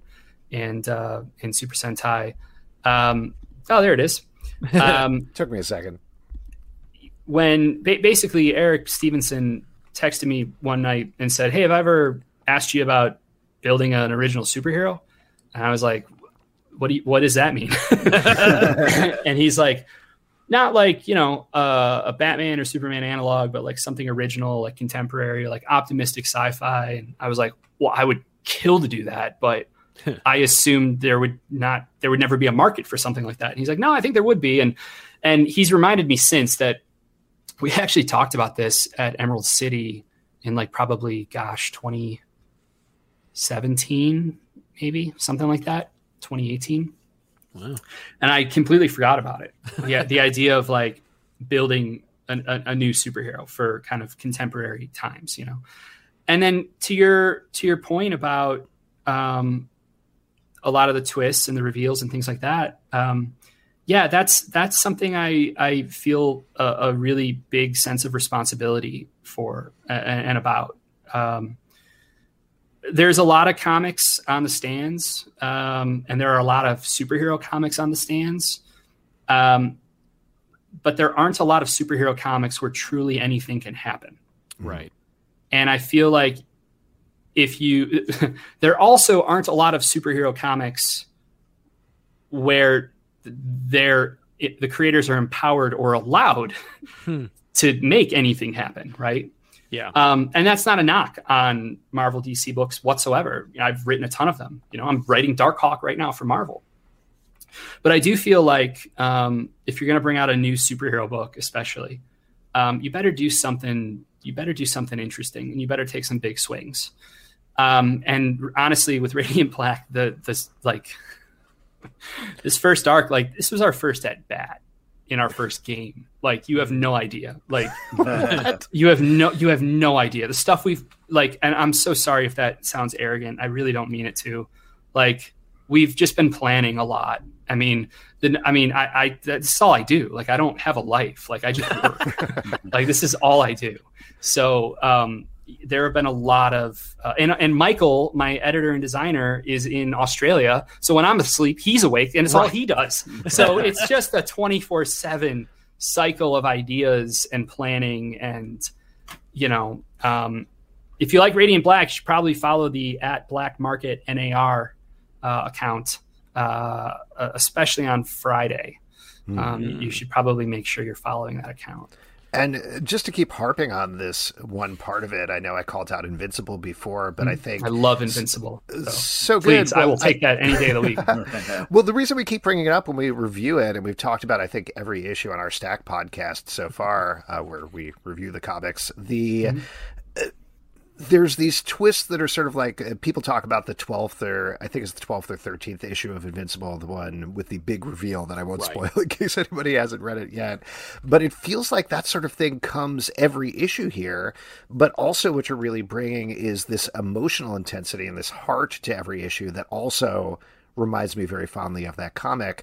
But the thing that I've been really impressed about eh, and that has diversified it from that initial feel of young hero getting powers and he's trying them out. Mm-hmm. Uh, just to like plug the, I think it was the last issue. It followed a different character in a different art mm-hmm. style, and that right.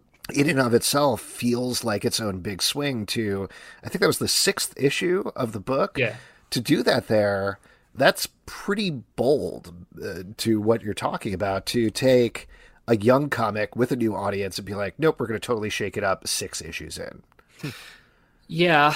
Um, you yeah. sounded so nervous right there. no, it's it's something. I mean, it's calculated, um, mm-hmm. but it's also something that. So.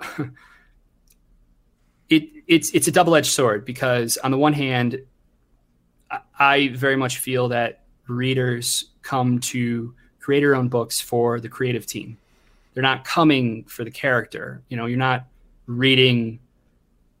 I, I mean, pick a book for that. You, it's not like Batman. Like it's it's not like you know readers will follow characters when it's when it's Marvel, DC, etc. Yeah. Um, or some readers will.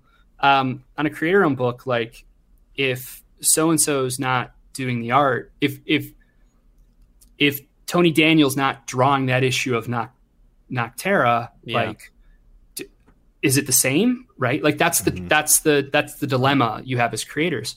Um, so what do you do? Okay well you can build your schedule to take a month off or take two months off like the saga model.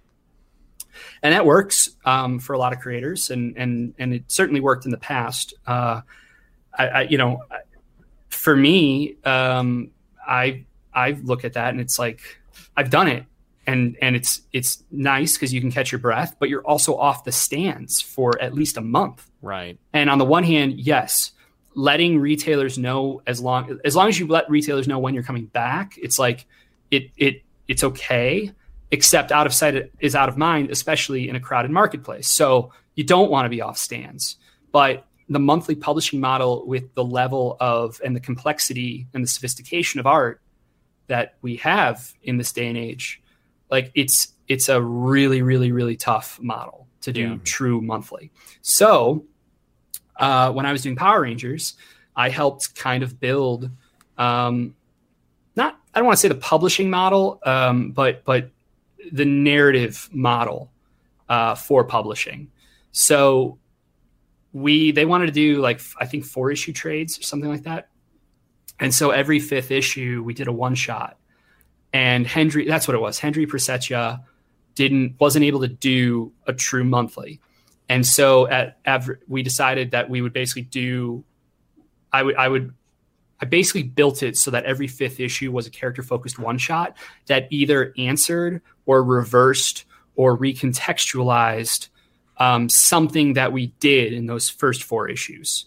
So it always felt narratively important and significant, even though you could probably classify it as a fill in. Hmm. On the creator owned side of things, um, when there aren't existing characters, because even Power Rangers, you can go like, sure, we can get different artists to do each issue. Um, people are going to read it because it's Power Rangers. Well, on Radiant Black, that's not the case. Uh, and so I started looking at like, how do we do something like this that is both a narratively exciting and makes sense, but B is artistically exciting and makes sense. And it's really a testament to Marcelo and Michael and Becca. The the entire aesthetic and visual um, style of the book is something I'm I'm incredibly proud to be a part of. Um, it's also made it a little easier when reaching out to artists because they can see not only the book but the social like things like that of like oh this is all really you know it's really on point it's all well designed like the suit looks good like marcelo's art is really crazy great like the design is really contemporary and really really um, slick uh, and so when i reached out to one of my all-time favorite artists david lafuente uh, well, I guess he goes by Darko now, David Darko Lafuente, um, and said, "Is there any shot you'd have time to do an issue?" Um, he had already seen the book, and this was wow. like a month after it announced. It wasn't even out yet, oh. And so we were able to start talking that way. And to me, like again, he's one of my all-time favorite artists. On top of the fact that like I feel like in the case of a superhero book, um, if you can get people of the of the caliber and the talent level as David, um, as uh, or as David Finch, who did a great cover for our first issue, Goni Montes, Daniele Di Nicuolo, um, you know, we, have just had uh, murderers row of talent doing covers. It, I feel like it helps validate the character mm. as well within within the market. You know. Yeah. So so that's what's behind. That's the long-winded answer. Well, it's uh, great because uh, you know you're hitting on something culturally speaking that I think the modern comic book reading audience is looking for. I think it it it it, it targets on why Invincible was so revolutionary or why it's so beloved, why like people vehemently defend or love Invincible so badly. It's because it's a universe where it's a contemporary character that represents the, a generation that also mm-hmm. uh, anything can happen to. The stakes are uh, you are, are unknowable, and it's mm-hmm. only on the whims of the creative team, which of course you know is speaks to the success of I think of Radiant Black is it's touching on something culturally that is a shift in in the comic book reading audience, which is they want stakes. They want the character to matter. They want things to impact that character. They want to also be on the ground floor of that character and and their journey. So, you know, I think that speaks to yeah. the success. Uh, no, thank you. Um, also, sorry, I got to, I got distracted literally by a fire on well, not literally a fire, but I literally got distracted by a proverbial fire on Radiant Black. oh, wow. Oh, all right. Well, that probably is a good note to wrap up on that, so you can uh, put out that fire. But what else do you want to plug, if anything, Kyle? Uh, well, I want to plug whatever feature Sal and I are going to do for Comic Pop returns over here. Yeah. Like, what what are we going to do something? Are we? I mean, you Let's guys are it, hearing man. it here uh, in chat for the first time. We're gonna. Right. Yeah, you tell you tell me, uh, and I'll be there for it. All right, I'll uh, I'll call you. I'll have my people call your people, which is to Oh, say, see? I'll, We're making I'll- connections. I I'll love this.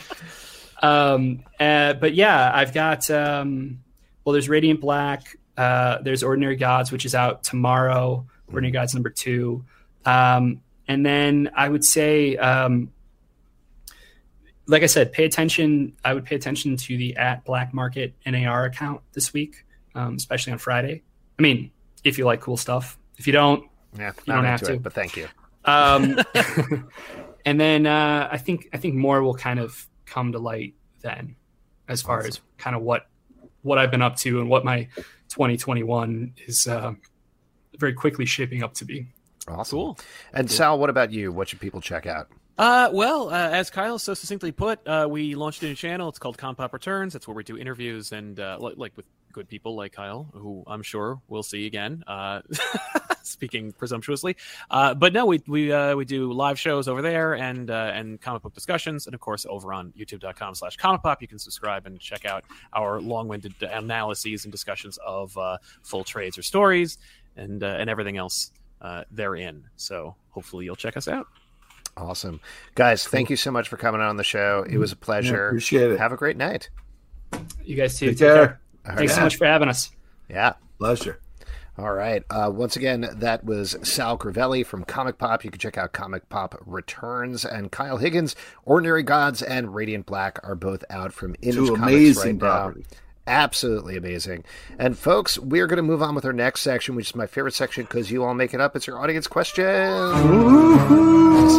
And for audience questions, all you need to do is drop a question either in the comments section over on YouTube. It can be about absolutely anything, and we will check it out there or on Crowdcast and ask a question. But first, a word from our sponsor. Oh, You like that? Attention, listeners across the galaxy, all the way from Australia to Houston. Do we have a pube problem? If so, our friends at oh. Manscaped have cleared you for takeoff with their fourth generation and brand new Lawnmower 4.0. Kick your pubes to the next planet with the Performance Package 4.0. The orbits in your pants will feel like you're in zero gravity when you use the best tools for the job for the leaders in male grooming.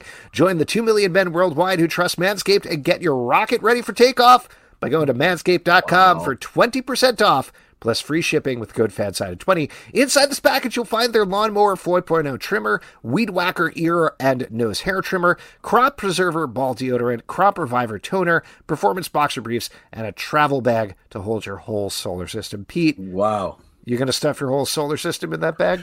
Uh, I hope so, man. I hope they send it to us. Uh, but yeah, you know, Justin loves the underwear, so He does, and you love the Manscaped, the Lawnmower 4.0, right? 4.0. Yeah, I've used that. It's great. Uh, the light is super helpful, That's great. and uh, it doesn't use hurt your nuts. find your keys. Oh, it doesn't hurt your nuts. Yeah, they should put that on the package. Yeah.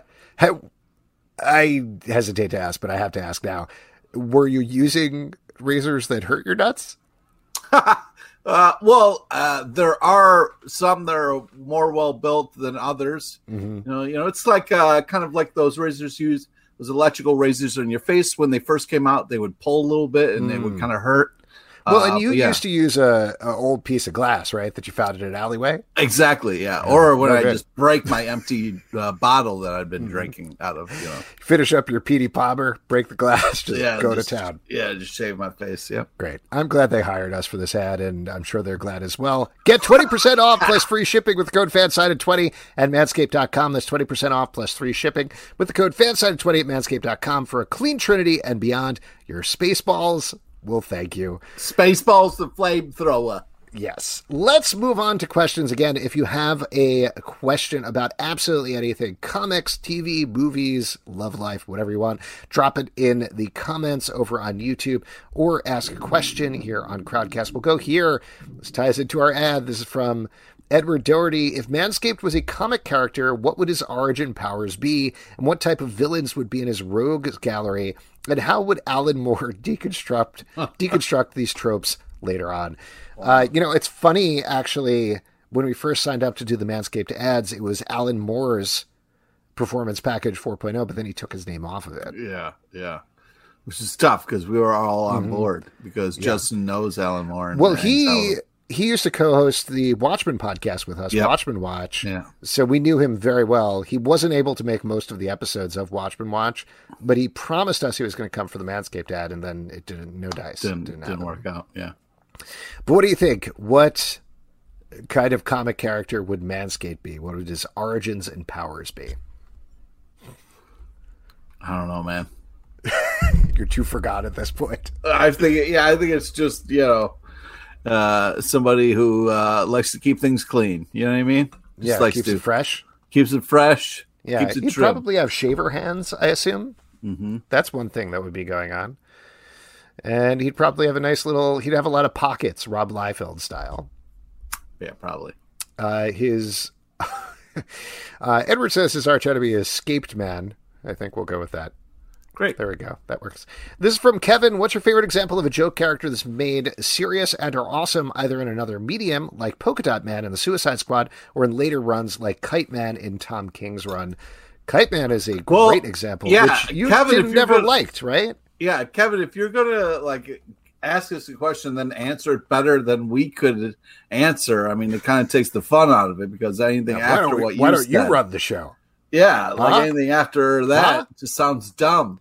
Yeah, no, Kite Man's a perfect example because I hated Kite Man, and then Kite Man won me over. Well, here's the thing, though. We should clarify: is you didn't like Kite Man in Tom King's run, right? You only liked Kite Man on Harley Quinn, the animated series, because it was played by our friend Matt Oberg.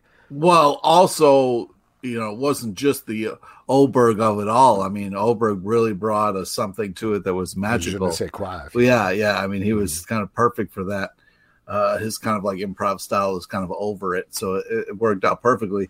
But I think that um, it it's just one of those characters where it's like really about the perspective, and really about what you're doing with the character.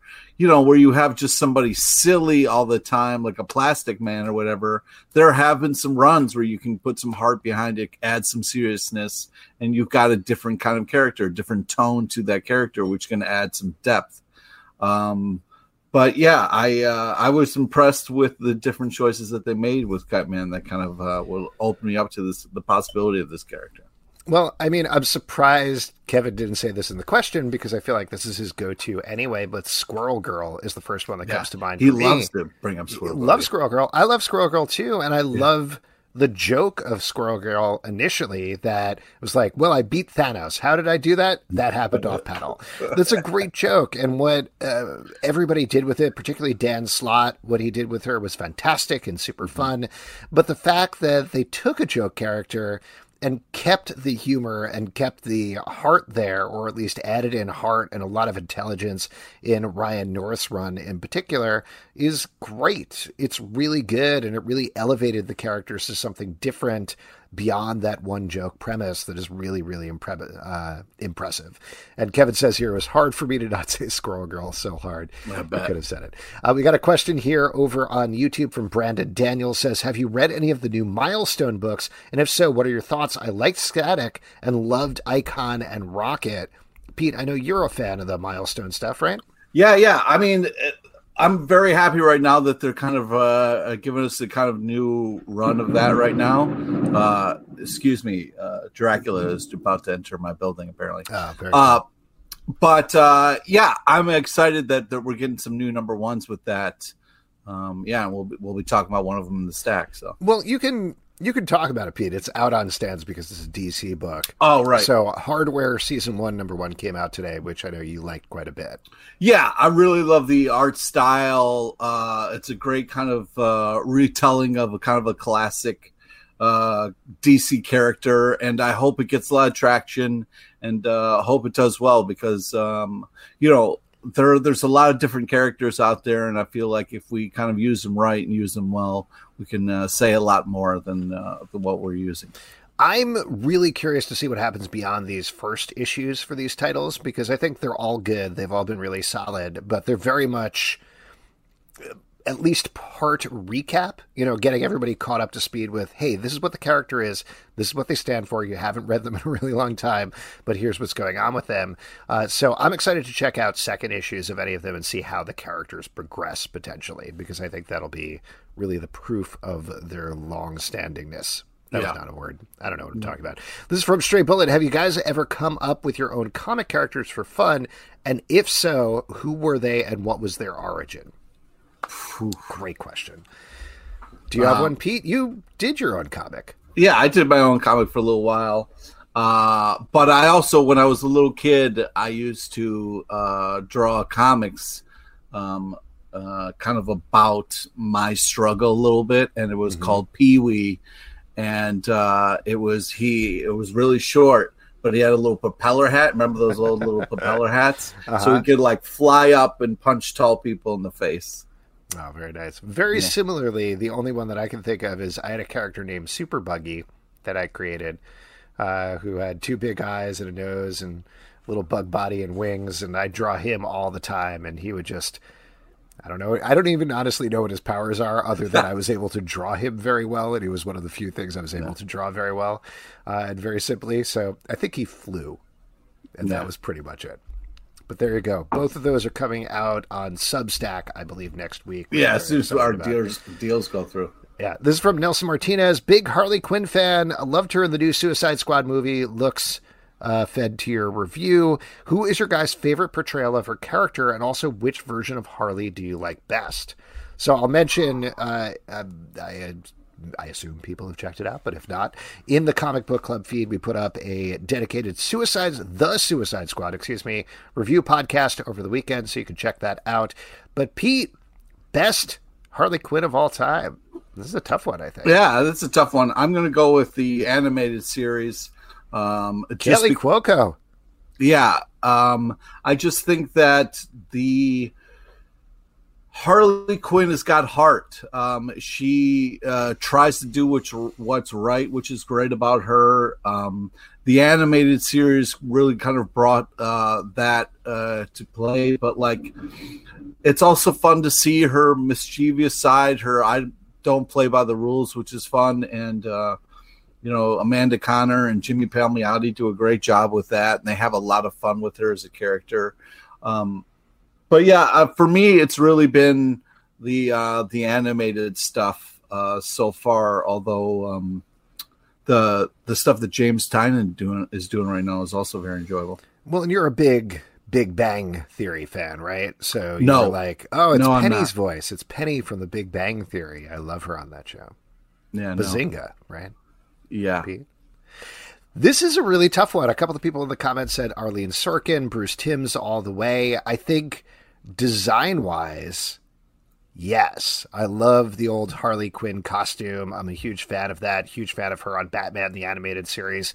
Yeah. But I think as a character, they have done an incredible job of moving beyond that initial Joker's girlfriend uh, dichotomy that she was stuck in and letting her really grow and change. We were talking about this on the Suicide Squad review, but this mini arc that she's had oh, over the so... course of the first Suicide Squad movie to Birds of Prey to now in the Suicide Squad is so impressive. Same thing in the comics where she just moved away from this and become her own character.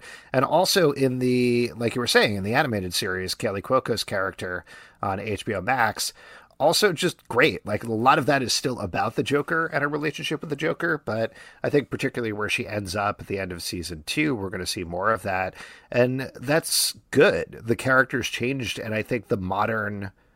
Uh, the modern version of her, the where place where she is now, versus say, kind of like the Arkham City era when it was just all, I'm still Joker's girlfriend, but I'm wearing a tiny costume that irked me, but I think they've reclaimed that, and a lot of that, to your point, came out of Jimmy Palmiotti's and Amanda Conner's run, which really built up the character in a really fun way and made her. Yep. Uh, this is reductive, but DC's Deadpool in a certain way, you know. So uh, that's a long way of saying I don't know. I think there's things to be said for all of them. Hey, you but... couldn't just say I don't know. You had to be like, no, I, I know about talk. this character. Let me show you. I should give a TED talk on that. And at the end of the TED talk is, and in conclusion, I don't, I don't know. um, here we go. We got one last one over here on YouTube. This is from Ramsey Hassan. Which MCU director would you guys like to see canceled and then make a DC film and which DC title? Uh, this is riffing off of, of course, James Yeah, Gunn, the fact James that he was canceled for his tweets, fired for Marvel, went over to DC, and now is coming back to Marvel to do Guardians of the Galaxy three. Uh, what uh, who who would you like to see? I guess make the leap to DC. I feel like we've answered this one before. Yeah, I mean, I don't want to see uh, this person canceled, but I would love to see uh, what Favreau would do over at DC. That would be very interesting. Maybe you can make like Chef, but in the DC universe or something like that. Hey, man, that sounds delicious. Uh, I feel like I'm trying to remember what we said the last time. I guess that doesn't matter. Taika Waititi could probably do whatever, and Yeah. that would be great. I think that would be fun to see him take on something. I feel like I mentioned this before, but uh, like Peyton Reed on Shadow Pact or something would be very fun as well. Um, I don't know. That would be cool. Uh, this is one last one. This actually is not a question, but I'll use it as a chance to plug. How long can you make a name? Says What If? What If premiered tomorrow? Why it does indeed. It premieres at 3 a.m. on Disney Plus. Let's And get up early what, for it. Let's get up early. We're gonna have a What If podcast go up in the Marvel Vision feed at 3 a.m. in the morning. So everybody go watch What If, and then the podcast will be right there for you in the Marvel Vision podcast feed. So you'll get to see our breakdown Get- of the full first episode. Get ready. It's emotional. It- I got yeah. I got choked up in the first step. yeah. Well, you got choked up. You got choked up about everything. It's emotional stuff. That what if? It is. All right, and that is it for your audience questions. Next up, it is time for trivia, and for that, I'm going to turn it over to my good friend Pete LePage. All right. This is the part we get back to you, the lovely audience. It's an opportunity to win 25 free dollars in the form of a gift card to Midtown Comics online. Um, because if you had $25, you go to a comic book shop. So all we need is a first hand up. Yeah, so I'll And, mention uh, we don't have a volunteer this week. I'm going to drop a link into the chats. Uh, but if you want to win $25, all you got to do is either say hand up in Crowdcast or in YouTube. Uh, you will answer three easy questions. Just say yes, me, or something like that. And then we will give you $25, is basically how it works. That's right. Uh, but anybody, absolutely anybody. This is my favorite part of the show when we cut of Yeah. do it like this. Where we're Uh, doing ooh, how long can you make a name? Says the answer is C. It sounds like a volunteer to me. It does. It does. I'll tell you what. How long can you make a name? You've been so great at chatting. All you got to do is drop some answers in the chat. You're definitely going to get this. Pete, take it away. Okay, today's trivia is on topical comic news and a small nod to the legend Markie Post. Rest in peace. Please listen to all three options before making your selection. So here we go. Question number one Who announced a big deal with the Substack platform? And if you were paying attention, we did mention this person's name. Is it A. Skottie Young, B. Jackie Young, or is it C, young at heart, Jeffrey Tambor? So it's either A, if you would like $25, dollars or you can Or- pick something that's wrong. Oh, you can pick something else. Also, thanks for bringing up uh, Jeffrey Tambor, a controversial figure. Um, appreciate that. That's. oh, oh, darn it. Didn't know that. Do you want to do a quick sub out for anybody else?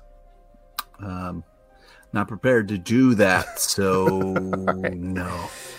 Damn it, that's So what is it? You just uh, you just need to potentially t- type A in the chat, and you That's get right. the question So- correct, right? That's right. Hmm. Let's see.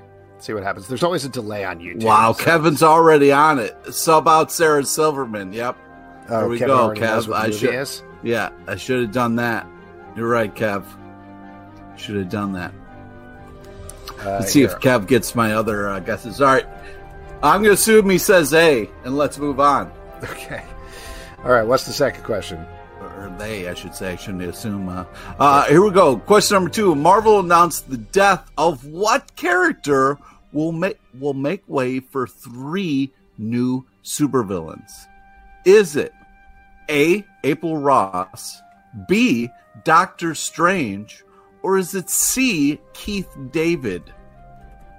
Hmm. All right, so the choices are. Wow, he called it, but for the it was for the second one. Wait, let's go back third. to the question. You're getting confused. So, okay, first answer A is April Ross, which you don't want, or it's B Doctor Strange. Mm. What Marvel character will okay, die? So I, would, you, I would type B, is what you're saying. Like yeah, if I was, right. how long can you make a name? I would type the letter B in the chat and then get it correct, right? Exactly.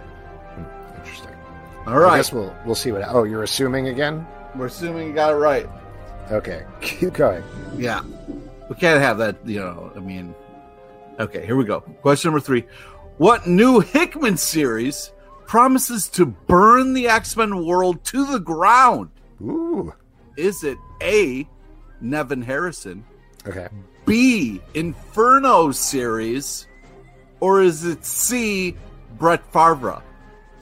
So it's either A or you could be correct and name it it be Inferno series, which makes sense when you think about it because that burned the X Men world hmm. to the ground. Inferno series. You know? So A was Inferno. Uh, no, B. B.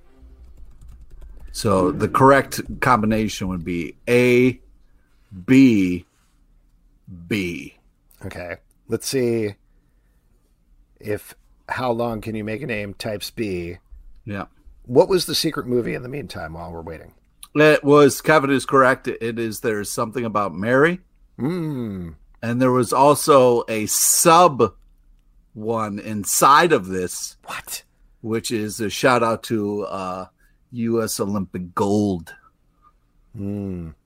Just yeah. the idea of U.S. Olympic gold? No, or? Jackie Young won Olympic gold. Okay. So did April Ross. Okay. And Nevin Harrison. Wow. Double quiz.